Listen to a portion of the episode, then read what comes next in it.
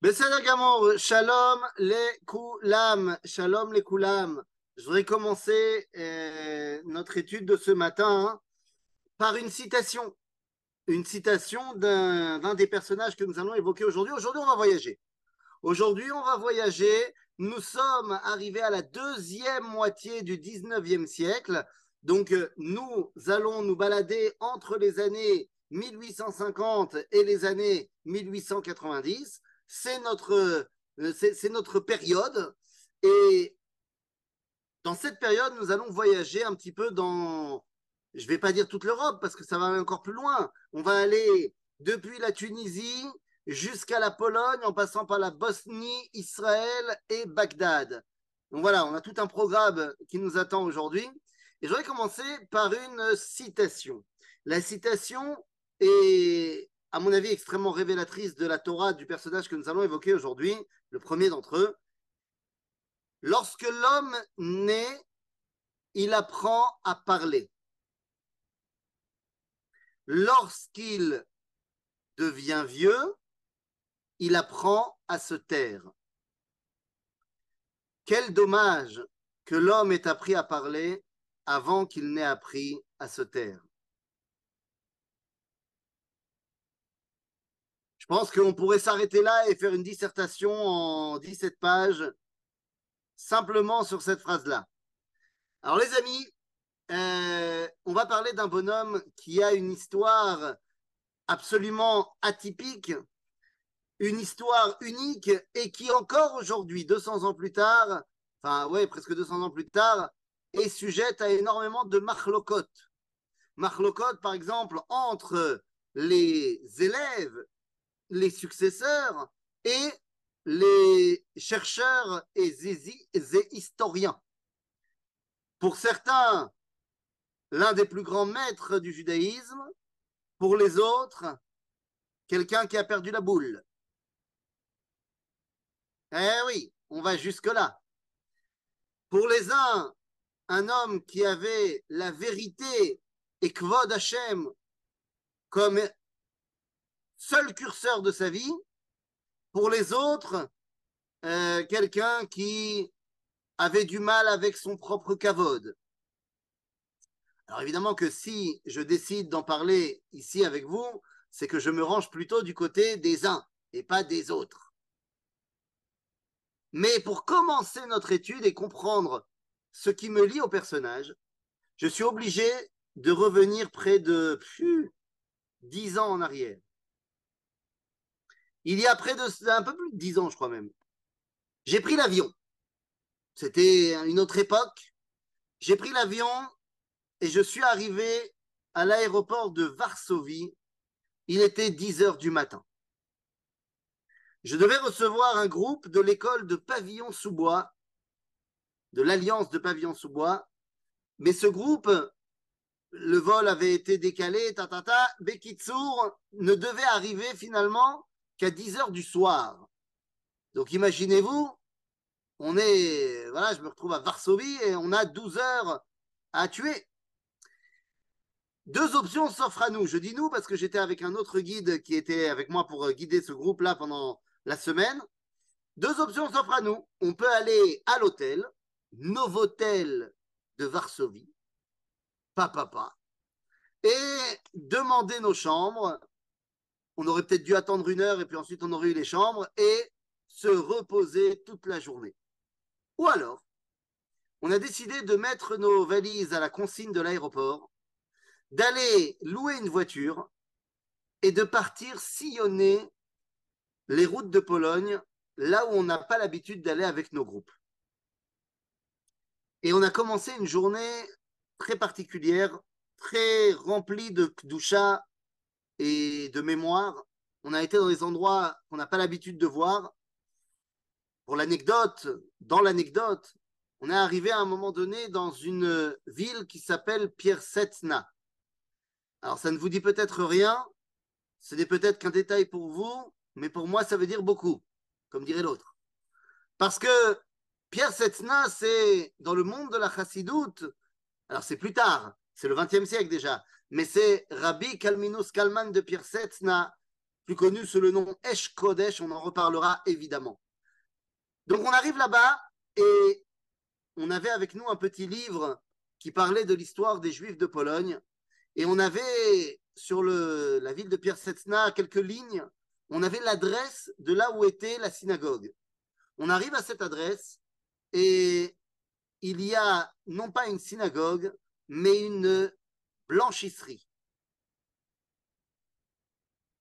Voilà, euh, Marbessa, teinturier, euh, ce que buanderie, euh, vous appelez ça comme vous voulez. Bekitsour, on est extrêmement déçu, même si on savait à quoi s'attendre. On rentre dans le magasin, on essaie de communiquer avec la dame qui a un anglais inexistant et notre polonais est approximatif. Donc, on n'arrive pas vraiment à discuter avec elle. On sort un billet de 100 zloty, ça fait à peu près 100 shekels. Et on lui demande est-ce qu'on peut aller se balader dans le magasin? On voit qu'il y a des escaliers qui mènent à un étage supérieur. Elle nous dit OK. Et on monte et on ne trouve absolument rien. Aucun signe de vie juive dans ce qui était la synagogue, le Beth Midrash de la Chassidoute de Pierre Setzna. On est déçu, on est frustré, énervé. Il y a dans tout cette, ce complexe plein de sachets de, vêtements euh, entreposés un peu partout. Et j'avoue que, avec un excès de, frustration et de colère, je donne un coup de pied dans l'un des sachets de vêtements en disant c'est tout ce qui reste. Et mon coup de pied va envoyer valser le sachet qui va laisser apparaître une poutre sur laquelle il y aura marqué Ze Achar la Hashem Tzadikim Yavouvo.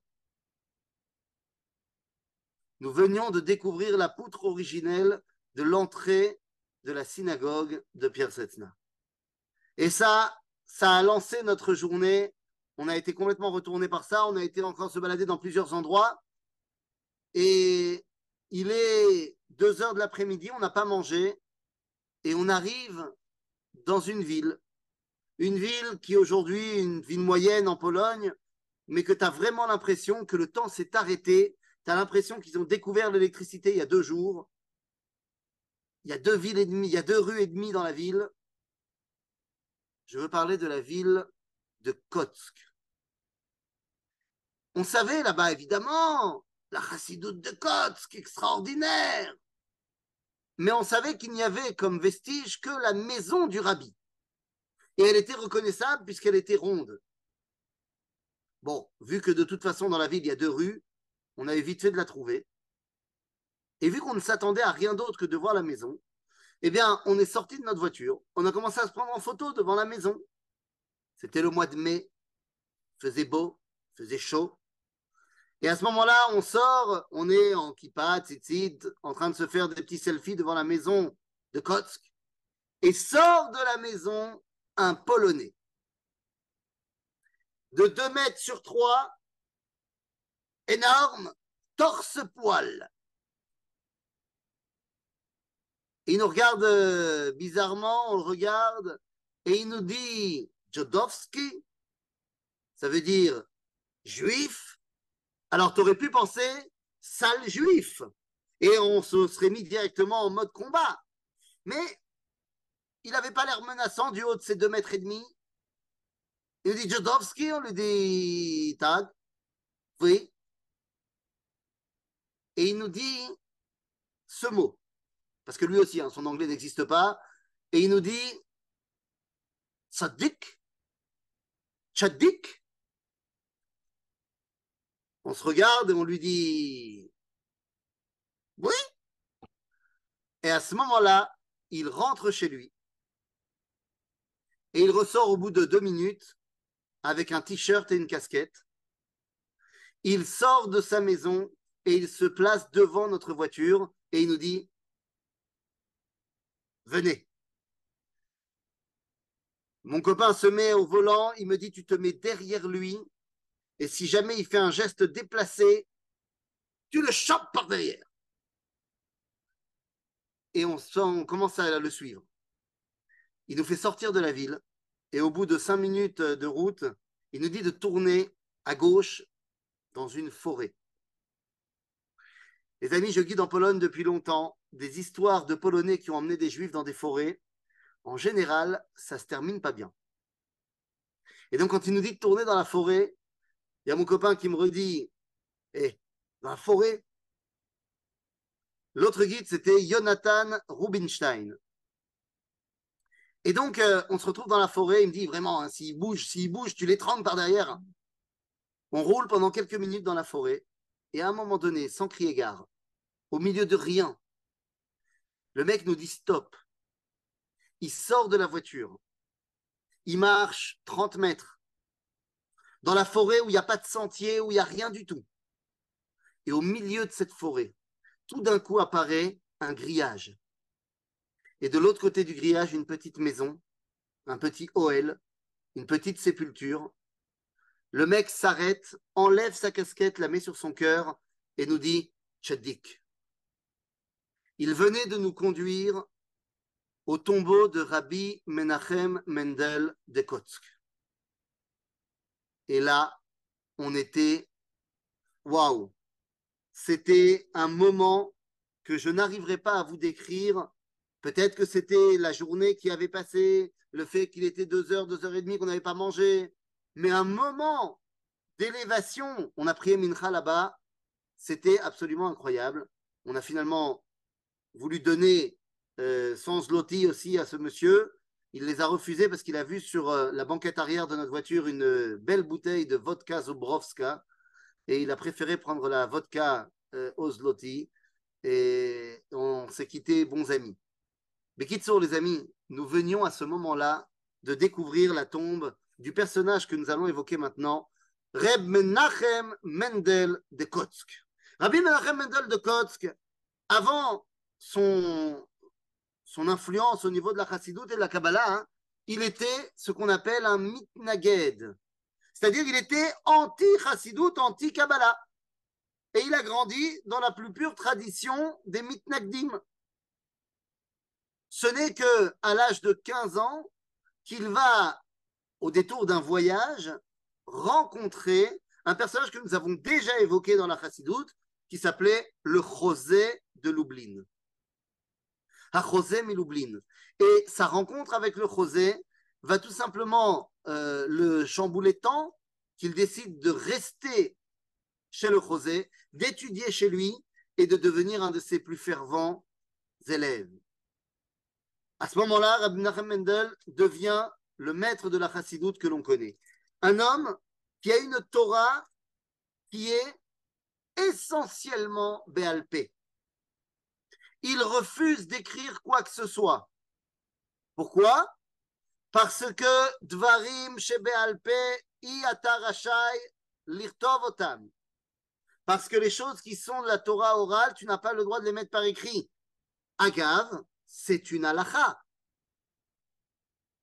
Le fait qu'aujourd'hui tous les rabbins écrivent leur divrei Torah, c'est sous l'impulsion d'un homme qui s'appelait Rabbi Yehuda Anassi, qui a mis la Mishnah par écrit et qui a transgressé la Torah en faisant cela. Ne l'oublions pas.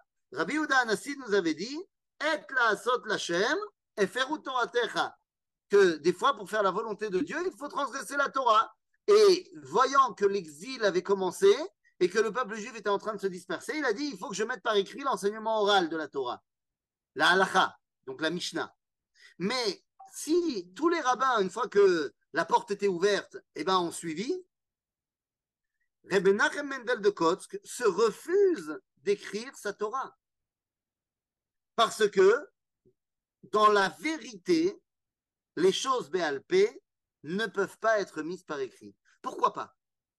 Eh bien, nous enseigne Rabbi Nachem Mendel de Kotsk qu'à partir du moment où tu écris quelque chose, tu l'as limité. Tu l'as limité bah, par le fait que tu l'as figé dans l'écriture. Je me souviens d'un des tout premiers cours qu'on avait reçu avec le Rav Yoel Benaroche. Je ne sais pas si vous avez entendu parler de ce Rav.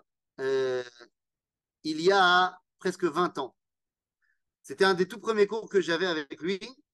Et il nous avait montré comment, lorsqu'on écrit la lettre P, en hébreu, eh bien, se dévoile à l'intérieur la lettre bête.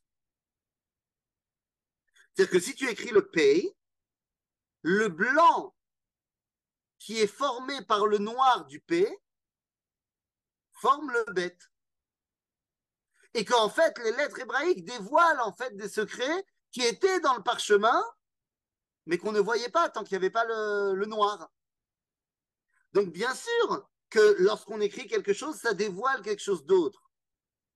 Mais nous dit le rabbi de Kotsk, lorsque tu écris, ça peut-être que ça dévoile des choses, mais ça fige l'écriture. Eh, évidemment, Meir dit, Mlokotvim, Zalouli Lishkoach, on le salef, bien sûr, sauf que non. Parce que lorsqu'on n'écrit pas, eh bien, cela nous oblige à demander au Rav ce qu'il voulait dire, si on veut comprendre. Et le fait qu'on a un contact panim el panim avec l'enseignant fait que on va forcément bien comprendre, puisque il va dire un truc. Je vais dire, Rav, qu'est-ce que vous voulez dire? J'ai pas compris. il va t'expliquer. Alors que si le Rav, il a écrit son bouquin, il l'a envoyé aux élèves, eh bien, l'élève, s'il comprend pas ce qui a marqué, eh bien, il va écrire un commentaire du texte du rabbin en disant ce que lui, il a compris. Et il y a un autre qui va venir derrière, qui va écrire un commentaire du commentaire. Si bien qu'aujourd'hui, 2000 ans après l'écriture de la Mishnah, on a à peu près 100 000 livres dans le judaïsme qui viennent nous expliquer ce que voulait dire la Mishnah. Je sais que le jeu du téléphone arabe est très connu, mais en vrai, lorsque tu as une tradition qui, qui ne s'est pas arrêtée et qui est vivante de génération en génération, il n'y a pas de raison de penser qu'on va mal comprendre.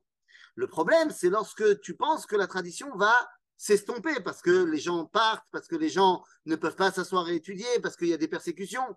Et c'est pour ça que les gens ont écrit. Donc, je ne dis pas qu'il faut arrêter d'écrire. Le Rav a sorti des livres, le Rav Cherki sort des livres, c'est pas la question. Le fait est que pour le Rabbi de Kotsk et sa volonté de rechercher tout le temps le émet absolu, eh bien lui, il dit, je ne peux pas écrire. Je garde une Torah qui est fondamentalement orale. Mais cette Torah orale ne peut marcher que s'il y a le lien entre le Rav et l'élève. Et c'est pour ça que pour lui, l'un des autres piliers, on a dit c'est le Emet, et l'autre c'est Kvod Hashem. Et Kvod Hashem pour lui passe par un maître et ses élèves, et pas par deux maîtres et ses élèves.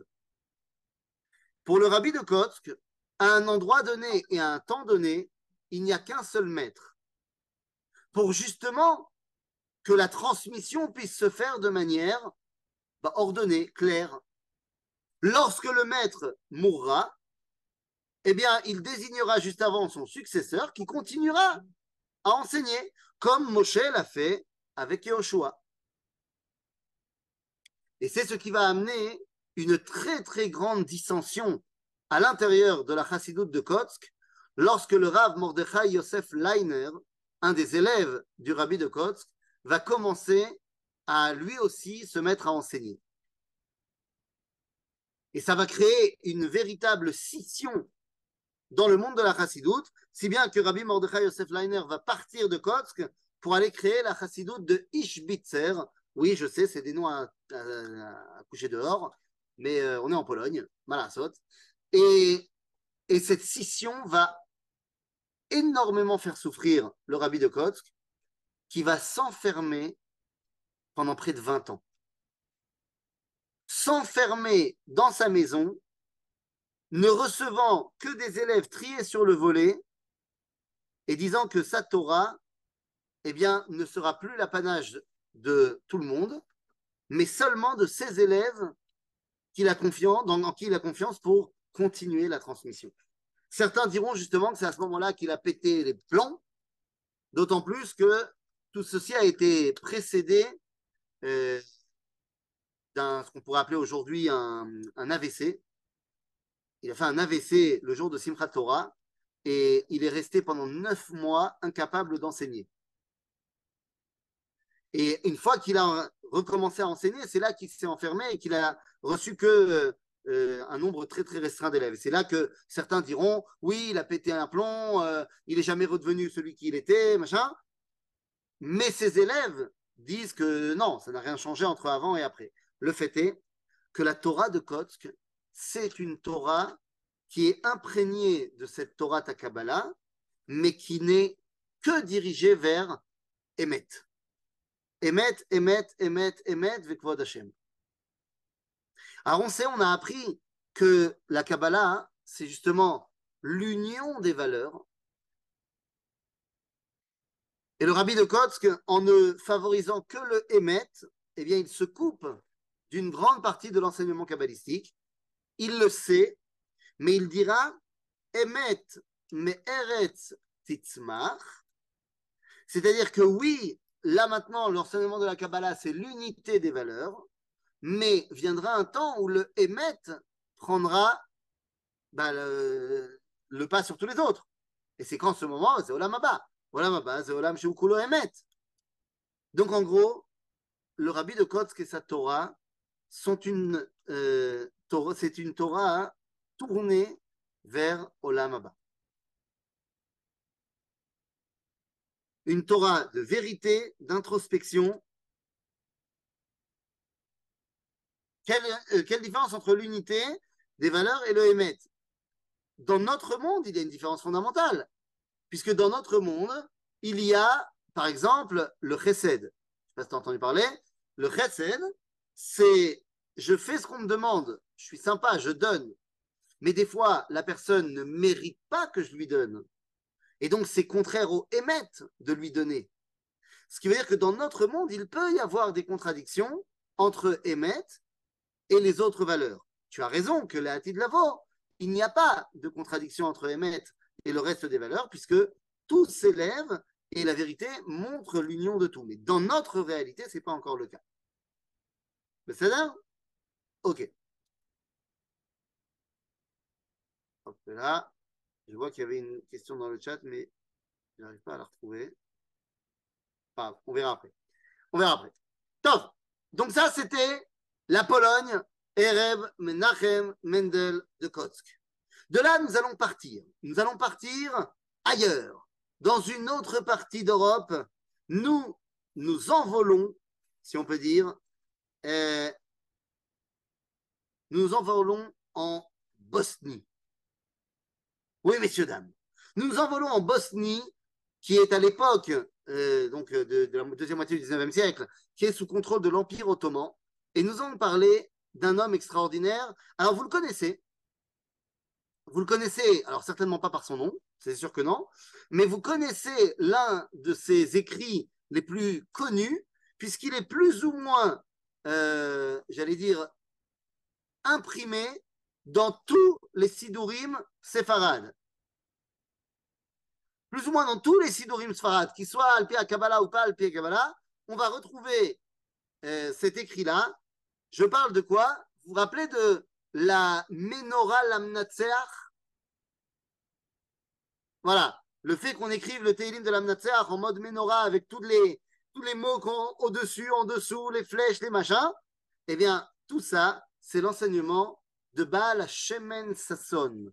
Shemen Sasson, c'est le titre d'une série de livres extraordinaires dans l'enseignement de la Kabbalah qui nous, viennent, qui nous de Rabbi Sasson Bachar Moshe. Euh, oui, c'est ça, c'est ça, exactement. Exactement. Dans, tous les sidorim Sfarad, on le retrouve plus ou moins et on retrouve des fois dans des posters sur les, dans les synagogues et tout ce que. Rabbi Sasson Bachar Moshe.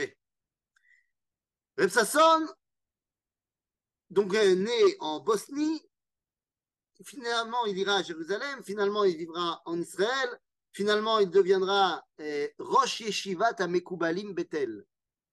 Ah mais c'est pas rien. Rosh Yeshivat Amekubalim, c'est pas n'importe quoi il est en droite ligne, en droite ligne, un descendant de Rabbi Yosef Karo. La Torah de la Kabbalah est inhérente à sa famille, car je rappelle que Rabbi Yosef Karo, au-delà d'être le posek halakha qu'on connaît, était aussi Migdolé, Gdolé à Mekoubalim. Et c'est en 1882, à l'âge de 57 ans, que Reb Sasson Bachar Moshe devient le Roche Yeshivat Amekoubalim Bethel. Sa Torah, qu'on retrouve donc dans les livres, comme j'ai dit, Shemen Sasson, eh bien, c'est une. Ce sont des pérouchim autour des Sifrei Verabi Chaim Vital. Alors là, on est complètement en plein dedans. Hein. On, est, on est en plein dans la Kabbalah. en veux-tu, en voilà. Mais il va y avoir quelque chose de très particulier. C'est que le Shemen Sasson va s'efforcer de relier tous les enseignements du Hari et donc de Rabbi Chaim Vital au Kavanot du Rachash, de Rabbi Shalom Sharabi. On a déjà parlé de lui. Alors pourquoi? Parce que pour lui, alors qu'il y a une différence entre les Kavanot à Rachash et Kavanot à Hari, eh bien, pour Rabbi Sasson, ce n'est que dans l'union des Kavanot, et c'est ce qu'on retrouve dans son Lamnatseach, mais on ne va pas l'étudier maintenant, l'union des Kavanot est la seule qui permet une véritable transmission de la Torah. Pourquoi? Si on a parlé tout à l'heure avec Rabbi Menachem Mendel de Kotsk de cette volonté de ne pas écrire, de transmettre Rav, élève, machin, lui, il n'est pas contre l'écriture, Rabbi Sasson Moshe. Il n'y a pas de problème, il a écrit plein de livres. Mais il y a quand même, oui, un problème, c'est lorsqu'il y a des écoles de pensée qui sont trop différentes les unes des autres. Et donc, il dit, moi, je ne suis pas contre écrire, mais il faut que chaque rabbin qui écrit ait pour objectif de réconcilier les rabbins qui lui ont précédé. Et ça, les amis, c'est un enseignement fantastique. Ça, c'est un enseignement fabuleux. Parce que si on admet, et c'est un postulat de départ, on n'est pas obligé de l'admettre, mais nous on l'admet. Si on admet que tous les rabbinim qui s'appellent rabbins dans la tradition juive, qui ont leur place dans la tradition d'Israël, sont donc une façon de dévoiler la Torah d'Akadosh Baruch eh bien, il n'est pas possible que ces dix rabbins restent éternellement en porte-à-faux. Il faut réunir l'enseignement des rabbinim, c'est-à-dire les réconcilier, trouver comment réconcilier tout le monde. Son travail à lui, il va le faire entre le Rachash et le Hari. Euh, et tu ne peux pas réconcilier tous les rabbins euh, en cinq minutes. C'est un vrai travail. C'est un vrai travail, c'est une vraie idéologie, et c'est l'idéologie de Rabbi Sasson Bachar Moshe. Les amis, cette idéologie de réunir les enseignements, on le retrouvera plus tard. Parce que je ne vais pas vous mentir, ça n'a pas marché. C'est-à-dire, lui, il l'a fait avec le rachat chez le Hari. Mais c'est pas comme si, euh, euh, après, il y a des rabbins qui ont dit Allez, on y va tous. Je prends deux rabbins, je les réconcilie. Le Rav Kook va essayer de faire ça un petit peu aussi. Lorsqu'il va à chaque fois essayer de réconcilier le Rambam et le Ramban.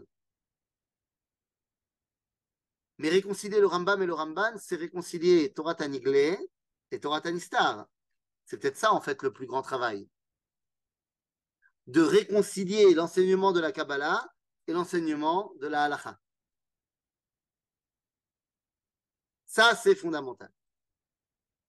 Parce que la dissonance qu'il y a entre Halacha et Kabbalah, eh bien, va être justement, les amis, quelle transition incroyable, va être justement l'apanage du troisième personnage que nous allons évoquer maintenant. Un troisième personnage rabotaille qui nous vient de loin. Ça veut dire quoi qui nous vient de loin? Qui nous vient de la lointaine, de la lointaine, là-bas, de la lointaine Bagdad. Ah ouais, Comment ça, de Bagdad? On va parler de qui? Si vous connaissez un grand juif de Bagdad et qu'on parle de Bagdad, Babel et Kabbalah, vous allez me dire tout de suite, évidemment,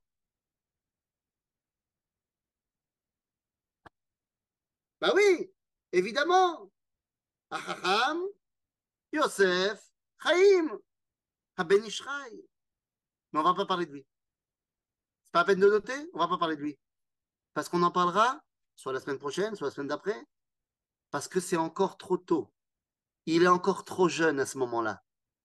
Mais on va parler de son maître, de celui qui a fait le Ben Ishraï, de celui qui est un des piliers de l'enseignement de la Kabbalah, qui s'appelle Arehem. Arehem, c'est les initiales de son nom, c'est comme ça qu'on l'appelle.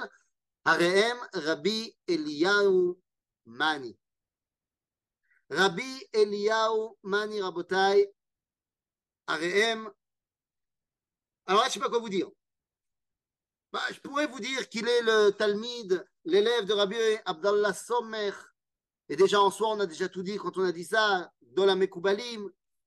Je pourrais vous dire qu'il est le Rav du Ben Ishraï, donc déjà en ça, on a tout dit. Mais je vais surtout vous dire que Meni, ce nom de famille qui est un petit peu bizarre, sont les initiales de Migeza Nin Yishai. En d'autres termes, ça veut dire je fais partie de la famille du roi David. Rabbi Léo Meni est un descendant direct de David Amer. Et il va très jeune rentrer dans l'univers de la Kabbalah et devenir le patron. le patron, pas de problème.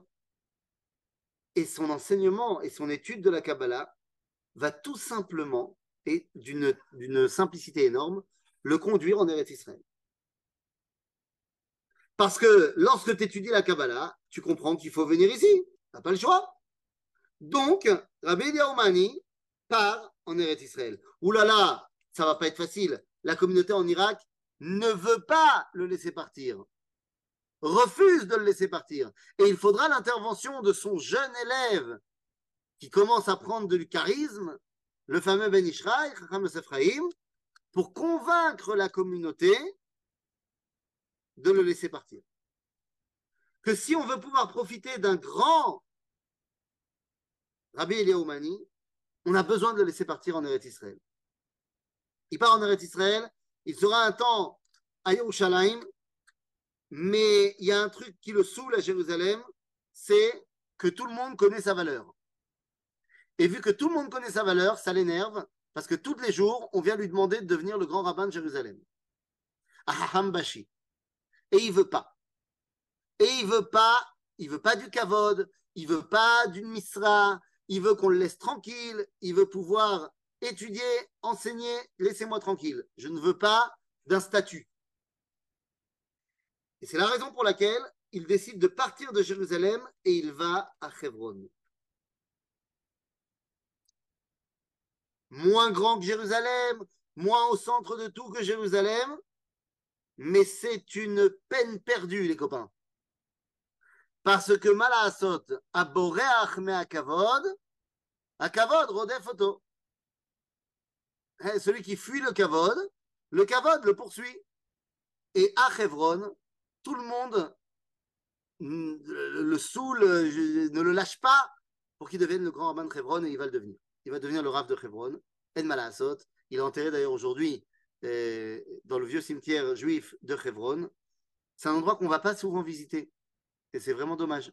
Quand on va à Hebron, évidemment, on va voir papier et mamie, c'est pas shoot, c'est une évidence. Mais dans le vieux cimetière juif de Hebron, on a des géants de parmi les géants. Euh, on avait parlé d'un des élèves du Harizal, Rabbi Eliaou Dividas, qui est le Reshit Rochma, qui est enterré là-bas, Rabbi Eliaou Meni. Bekitsour, il y a de quoi faire. Mais Hebron ne va pas le détacher de Jérusalem. Il reste en contact avec Jérusalem. Il a commencé à, déjà quand il était là-bas, à prendre le numéro, si on parlait en langage 21e siècle, il a pris le WhatsApp, le 06, d'un monsieur. Et il est en contact avec lui Et je ne vais pas te dire que c'est lui qui va lui forcer la main, mais c'est lui qui va lui forcer la main. Il a des dizaines de lettres correspondance avec un certain, je ne sais pas si vous avez entendu parler, euh, Moises, Moises Montefiore. Ah, Rabbi Eliyahu Meni est celui qui va réussir à convaincre Monsieur le ministre Moshe Montefiore de venir mettre son argent dans Jérusalem. Histoire que vous compreniez un petit peu qui est Rabbi Eliyahu Meni. Vite fait, vite fait. Alors une Torah, évidemment, là aussi, qui ne va pas rester dans l'oubli, qui va être mise par écrit.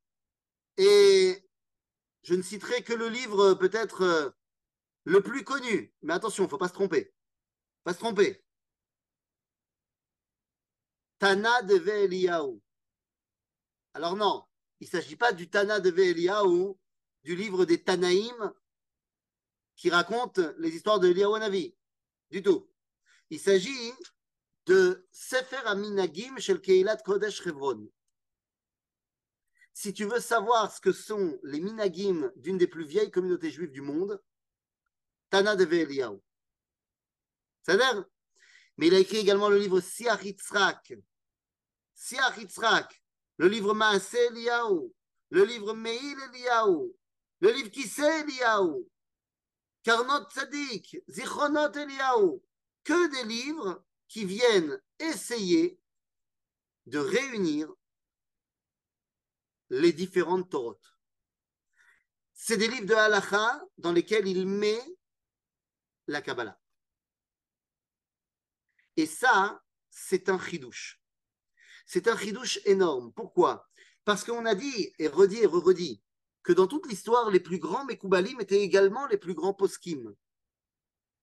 Ça, on l'a expliqué, le Ramban et d'autres mais il y a toujours une séparation dans la psycha entre la halakha et la Kabbalah. On en a parlé la semaine dernière avec la Torah du Maghreb, qu'il y avait toujours cette séparation entre psychata halakha et la Kabbalah. Eh bien, Rabbi est le premier qui va faire rentrer la Kabbalah dans la psychata halakha. Son élève, on en parlera quand on parlera du Ben Ishraï, eh bien, va, va prendre ça et va le, mettre à, son paroxysme, puisque chez le Ben on le redira, c'est que ça. C'est toutes ces halachot, c'est al Kabbalah. Et on verra ce que ça veut dire pour une communauté qui doit le suivre. Bekitsur, Rabbi Eliyahu Meni, est le pilier du judaïsme de Hebron et d'Eretz Israël. Les amis, on a voyagé depuis la Bosnie, Eretz Israël, la Pologne. Il va falloir qu'on arrive à Djerba. Ah, les Tunisiens. Eh oui. Eh oui. Comment est-ce qu'on peut parler de Torah Takabala au 19e siècle si on ne parle pas de celui qui est l'élève L'élève, oui, messieurs, dames, de Rabbi Sasson? On a parlé de Rabbi Agave, je ne vous ai pas dit. Mais Sasson, Moshe Bachar, il a un surnom. Personne ne l'appelle Rabbi Sasson Moshe. Tout le monde l'appelle par son nom, et on va voir si vous arrivez à comprendre son surnom. Il s'appelle, vous êtes prêts? Rabbi Sasson Moshe Bachar, dans un autre langage, s'appelle Preciado. Tout le monde l'appelle Apreciado. C'est quelle langue? C'est en ladino. Et ça veut dire quoi, preciado? Eh oui, le précieux, Hayakar. Hayakar. Et donc, la dernière personne que nous voulons évoquer aujourd'hui, eh bien, c'est l'élève du Yakar. Il s'appelle Rabbi Moshe Idan. Rabbi Moshe Idan s'appelle, dans la bouche de tous, Roche Amekoubalim dans tout le Maghreb. Roche Amekoubalim. C'est le patron. Il va grandir à Djerba, mais c'est finalement dans la ville de Gabas qu'il va euh, être le Dayan, qu'il va grandir, qu'il va euh, être le plus connu. Euh, mais il reçoit et il il vit de toute la tradition de Yehudé Djerba,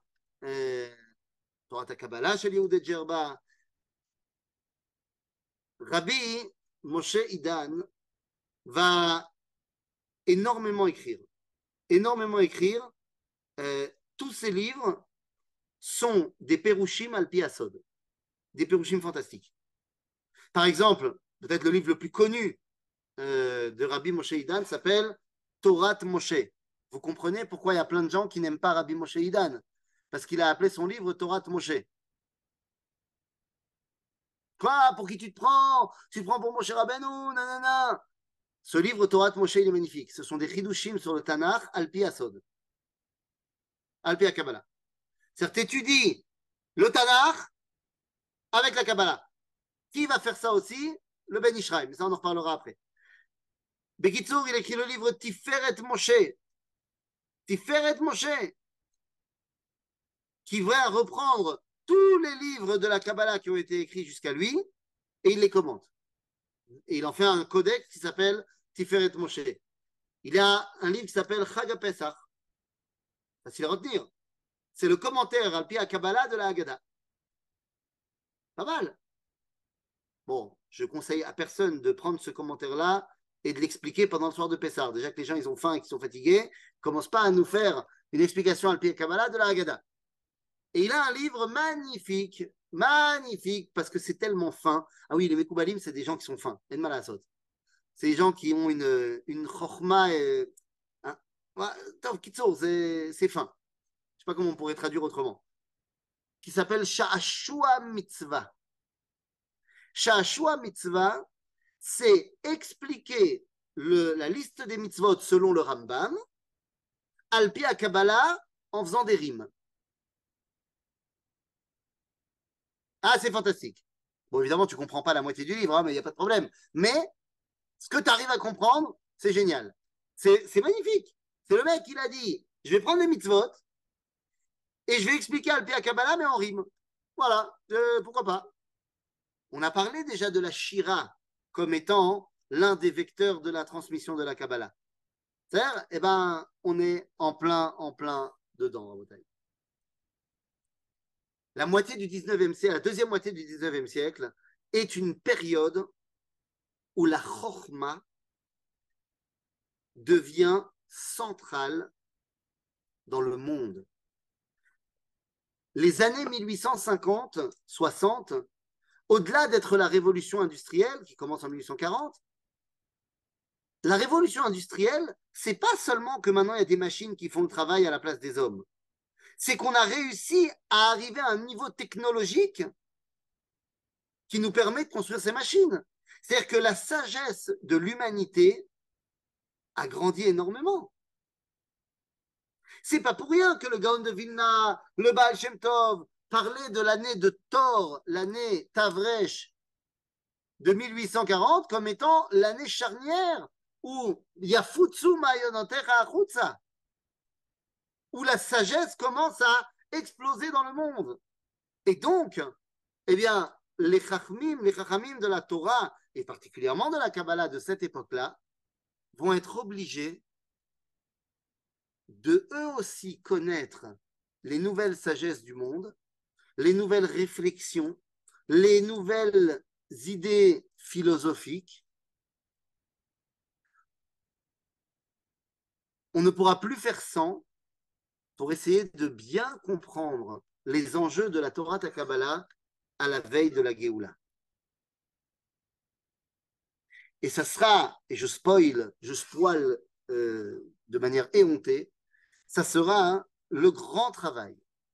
Le grand travail effectué par le personnage qui va certainement nous demander tout le cours de la semaine prochaine, qui est un homme incroyable et quelqu'un qui connaissait par cœur toute la philosophie de son époque et qui a réussi à nous expliquer ce qu'était le judaïsme, et je ne vais pas aller, je, pèse mes mots, qui nous a expliqué ce qu'était le judaïsme, et c'est un rabbin qui est extrêmement méconnu, et la semaine prochaine, nous allons pouvoir rentrer dans sa Torah. Je parle d'un monsieur, et on n'a pas beaucoup parlé des Chachamim d'Italie, je parle de Rabbi Eliyahu Ben Amozeg, qui sera notre euh, grande star la semaine prochaine. Il est 51.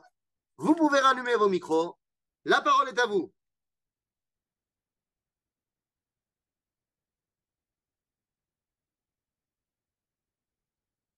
Ça va? Allô? Est-ce que vous avez des questions? Gabès, Gabas, c'est pas Gabas, c'est Gabès. Gabès, Gabès. Slicha, slicha, les- slicha, Pour les Tunisiens. slicha. Mechila, Mechila, Bakasha. Je Ne me foudroyez moi. Euh, je t'ai demandé, toi, de prononcer le mot Pierre Setzna Non, Hein? Franchement. mais Gabès, c'est ça.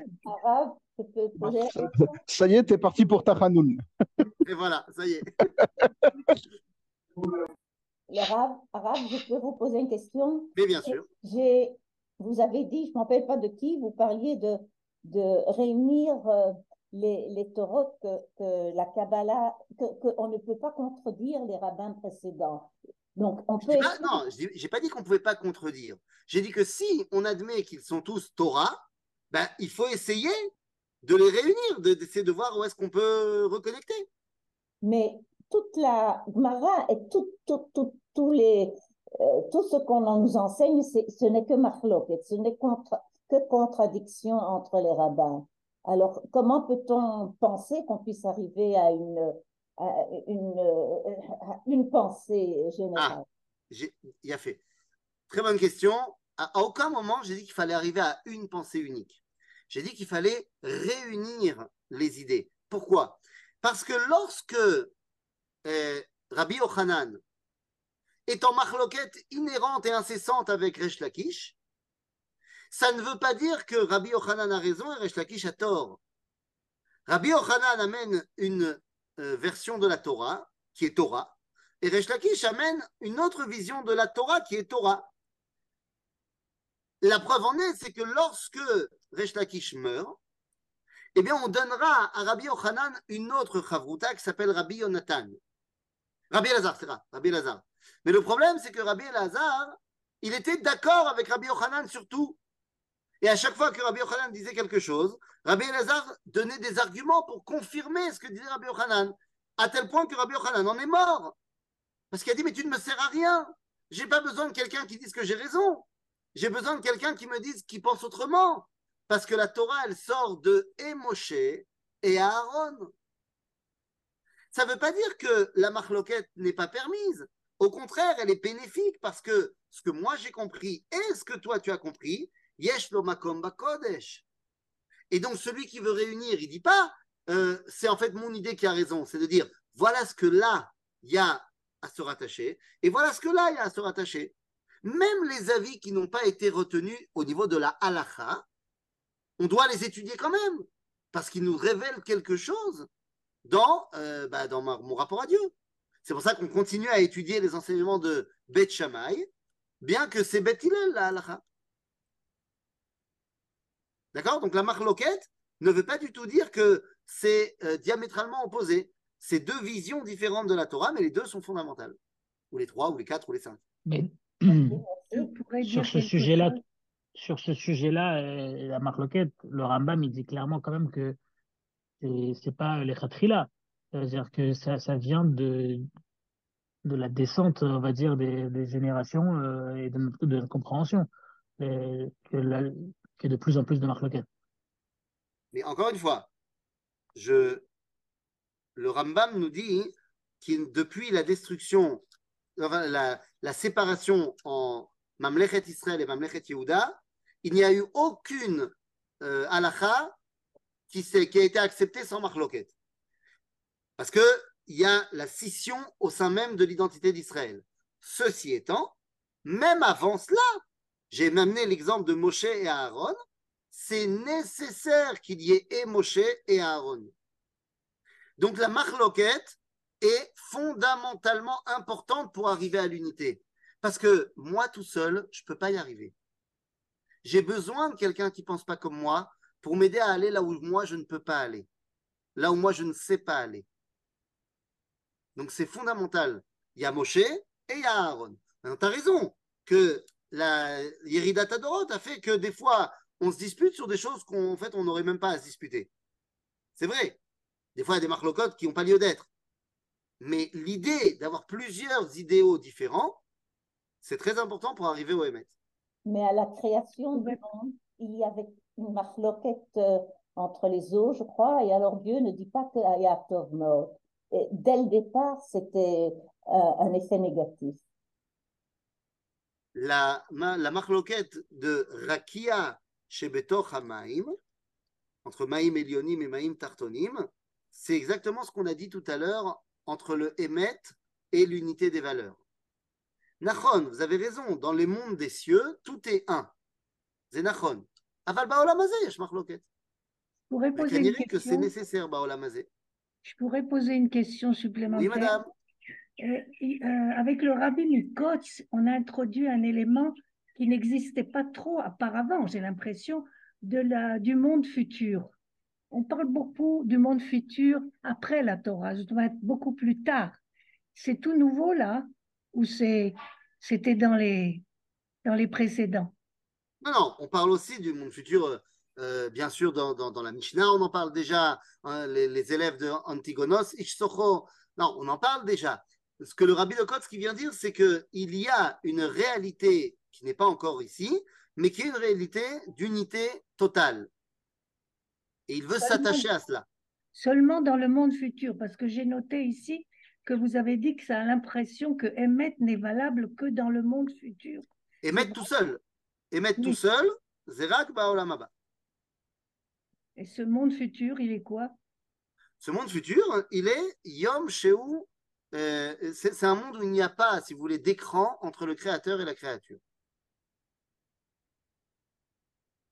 Il y a un dialogue entre le créateur et la créature. Rav, quel est le rapport entre le rabbi de Kotz et Gour? Il est le fondateur de Gour? Il est, il est euh, le rabbi de Gour, le premier rabbi de Gour, euh, va être un des élèves du Kotzker. Merci. On a le temps pour une dernière question. J'ai entendu que le rabbi de Kotz ne priait plus en minyan et qu'il s'isolait pour la prière, Tout à fait. C'est tout à fait exact. ce qui est contre la halakha, en fait. Euh, c'est pas totalement exact. Non, ok. C'est pas totalement exact. Pourquoi? Parce que, comment je vais formuler ça? La halakha ne dit pas textuellement que tu es obligé de prier en minyan. La halakha, elle va te dire que c'est très bien de prier en minyan, que c'est mieux de prier en minyan, que lorsque tu pries en minyan, ta tefila, elle est directement entendue, euh, que lorsque tu pries en minyan, tu te rattaches à la kdusha du peuple juif, tout ça, tout ça, tout ça, tout ça. Donc, il faut prier en minyan. Mais, il y a des cas où on va te dire euh, prie tout seul. Par exemple, euh, si tu as l'habitude de prier en minyan honnête, banet sachama, et que là, tu peux pas prier en minyan, parce que là où tu es, il n'y a pas de minyan banet sachama, euh, un minyan plus tard, est-ce qu'il vaut mieux que toi tu pries banet sachama tout seul? Bah oui, il vaut mieux que tu pries banet sachama tout seul. Donc, c'est pas, pas anti-halakha de dire que je prie pas avec le minyan. Mais, je répète, il vaut mieux prier en minyan. Vous pouvez m'expliquer ce que vous avez dit sur le Raki Abetochamaim et Emet et l'unité des valeurs? J'ai pas très bien compris. C'est une euh, très très bonne question, mais je ne pourrais pas le faire parce qu'il est 10h00 Aïe. et que le Rav Cherki est certainement déjà arrivé. Et je ne, je, je- je tenterai même pas le, le destin. Bon, la prochaine fois. Voilà. Non, par contre, vous pouvez la garder la question et on commencera le cours la semaine prochaine si vous voulez avec. Merci. Voilà. Alors, je ne sais pas qui c'est qui gère euh, la transition. Merci beaucoup. Merci.